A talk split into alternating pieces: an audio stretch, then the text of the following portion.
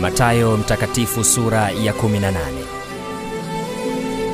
Wakati ule wanafunzi walimwendea Yesu wakamuuliza, ni nani aliye mkubwa zaidi katika ufalme wa mbinguni?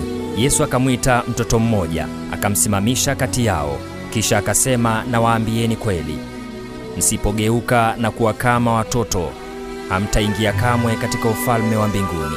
Yeyote anayejinyenyekesha kama mtoto huyu, huyo ndiye aliye mkubwa katika ufalme wa mbinguni. Yeyote atakayempokea mtoto mmoja kama huyu kwa jina langu, ananipokea mimi.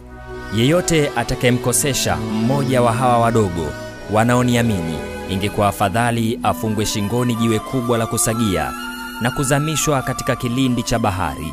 Ole wake ulimwengu kwa sababu ya vikwazo vinavyowaangusha wengine. Vikwazo hivyo ni lazima vitokee, lakini ole wake mtu yule atakayevisababisha.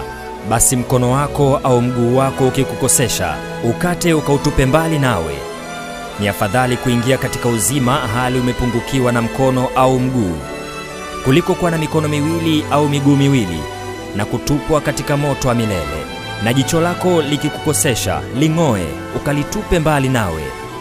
Ni afadhali kuingia katika uzima una chongo, kuliko kuwa na macho mawili na kutupwa katika jehanamu ya moto.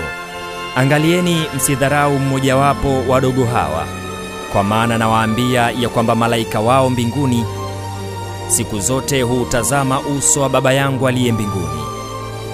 Kwa maana mwana wa Adamu alikuja kukiokoa kilichopotea. Mwaonaje mtu akiwa na kondoo mia, mmoja akapotea? Je, hawaachi wale tisa na tisini akaenda milimani na kumtafuta yule aliyepotea hata akipata kumwona. Amin nawaambia, amfurahia huyo zaidi kuliko wale tisa na tisini wasiopotea. Vivyo hivyo haipendezi mbele za Baba yenu aliye mbinguni kwamba mmoja wa wadogo hawa apotee. Na ndugu yako akikukosa, enenda ukamwonye, wewe na yeye peke yenu. Akikusikia, umempata nduguyo. La, kama hasikii chukua pamoja nawe tena mtu mmoja au wawili, ili kwa vinywa vya mashahidi wawili au watatu kila neno lithibitike.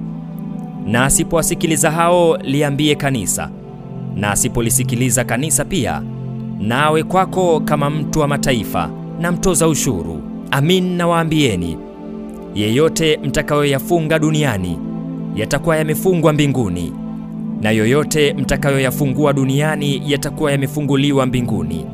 Tena nawaambia ya kwamba wawili wenu watakapopatana duniani katika jambo lolote watakaloliomba, watafanyiwa na Baba yangu aliye mbinguni. Kwa kuwa walipo wawili watatu wamekusanyika kwa jina langu, nami nipo papo hapo katikati yao. Kisha Petro akamwendea akamwambia, Bwana, ndugu yangu anikosee mara ngapi, nami nimsamehe? Yesu akamwambia, sikuambii hata mara saba, bali hata saba mara sabini. Kwa sababu hii ufalme wa mbinguni umefanana na mfalme mmoja aliyetaka kufanya hesabu na watumwa wake. Alipoanza kuifanya, aliletewa aliletewa mtu mmoja awiwaye talanta elfu kumi.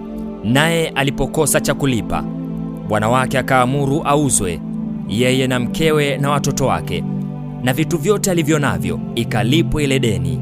Basi yule mtumwa akaanguka akamsujudia akisema, Bwana, nivumilie nami nitakulipa hiyo yote. Nami nitakulipa yote pia. Bwana wa mtumwa yule akamhurumia, akamfungua, akamsamehe ile deni. Mtumwa yule akatoka, akamwona mmoja wa wajoli wake aliyemwia dinari mia, akamkamata, akamshika koo akisema, nilipe uiwacho. Basi mjoli wake akaanguka miguuni pake, akamsihi akisema, nivumilie nami nitakulipa yote pia. Lakini hakutaka, akaenda akamtupa kifungoni hata atakapoilipa ile deni. Basi wajoli wake walipoyaona yaliyotendeka, walisikitika sana, wakaenda wakamweleza bwana wao yote yaliyotendeka. Ndipo bwana wake akamwita akamwambia, ewe mtumishi mwovu, nalikusamehe wewe deni ile yote uliponisihi. Nawe je, haikukupasa kumrehemu mjoli wako kama mimi nilivyokurehemu wewe? Bwana wake akaghadhibika, akampeleka kwa watesaji hata atakapoilipa deni ile yote. Ndivyo na Baba yangu wa mbinguni atakavyowatenda ninyi msiposamehe kwa mioyo yenu kila mtu ndugu yake.